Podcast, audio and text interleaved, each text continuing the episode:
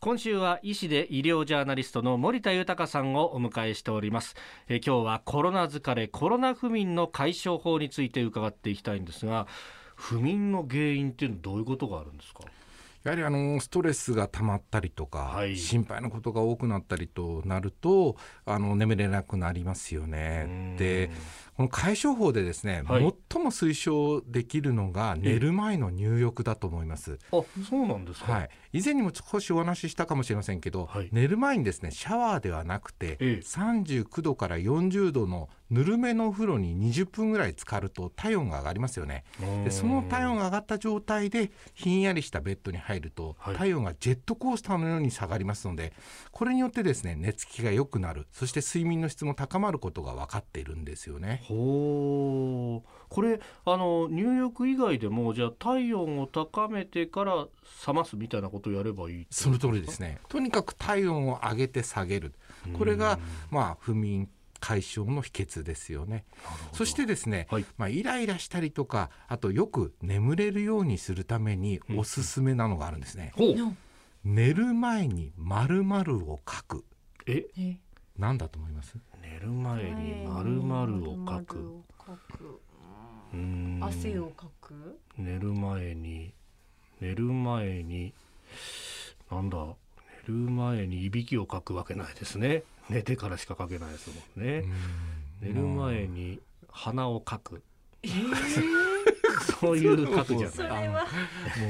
絶対正解じゃないと思って言ってますよね。もはや大喜利状態当てにかかってないですよね。あの正解はですね、はい、寝る前に日記を書くんですね。そっちの書くですか。はい、精神医学では認知行動療法の一つとして考えられているんです。なんで自分がイライラしているのか、腹が立っているのかを自分なりに分析して、それを寝る前に日記に書く。で、えー、まあ、分析することでですね気持ちの整理もできますし、はい、紙に書くことですっきりしてそれがよく眠れるようになるということなんですね。これあながちですね嫌なことだけじゃなくても、はい、とっても嬉しかったことがあったらなんでそんな嬉しい気持ちになったかっていうことを書くことによってあこうすれば自分は楽しくなれるんだ嬉しくなれるんだっていうことを自分で分析できますから次の日また翌々日になんか嬉しいことがまた起きる可能性も高まるんじゃないかと考えられますね。日記書いてらっしゃいます？日記書いてないですね。書き物何もしません？しないですね。手紙は？手紙書きます、ね、手紙書きますか、はい、手紙はいいことしか書かないですか？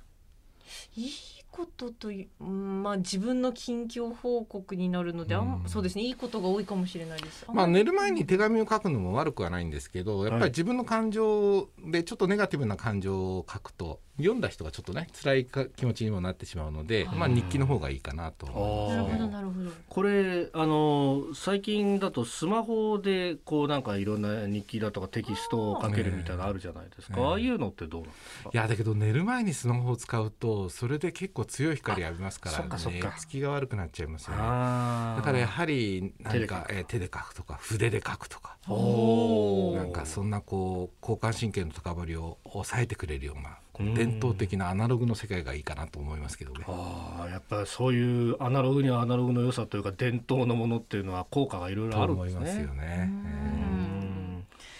なんか他に何かコロナ疲れ対策っていうのあったりしますか、はい、あのテレワークで自宅で作業をしている方も多いかと思いますけれど、はい、午後の早い時間にですね30分以内の昼寝を取り入れるというのはとてもいいと考えられています。あの短時間の昼寝によってですねすっきりして、はいその後の集中力とか活力が高まるということなんですね。ある小中学校で昼寝を取り入れたら学年全体の成績が良くなったというようなあの結果もあるぐらいこの30分以内の昼寝はいいんです。ただあんまり長く寝てしまうと、はい、あの夜寝つきが悪くなって、えー、日内変動が悪くなってしまいますので良くないですね。コロナ疲れコロナ不眠コロナ太り解消のためのワンポイントアドバイス。医師で医療ジャーナリスト森田豊さんでした。先生明日もよろしくお願いします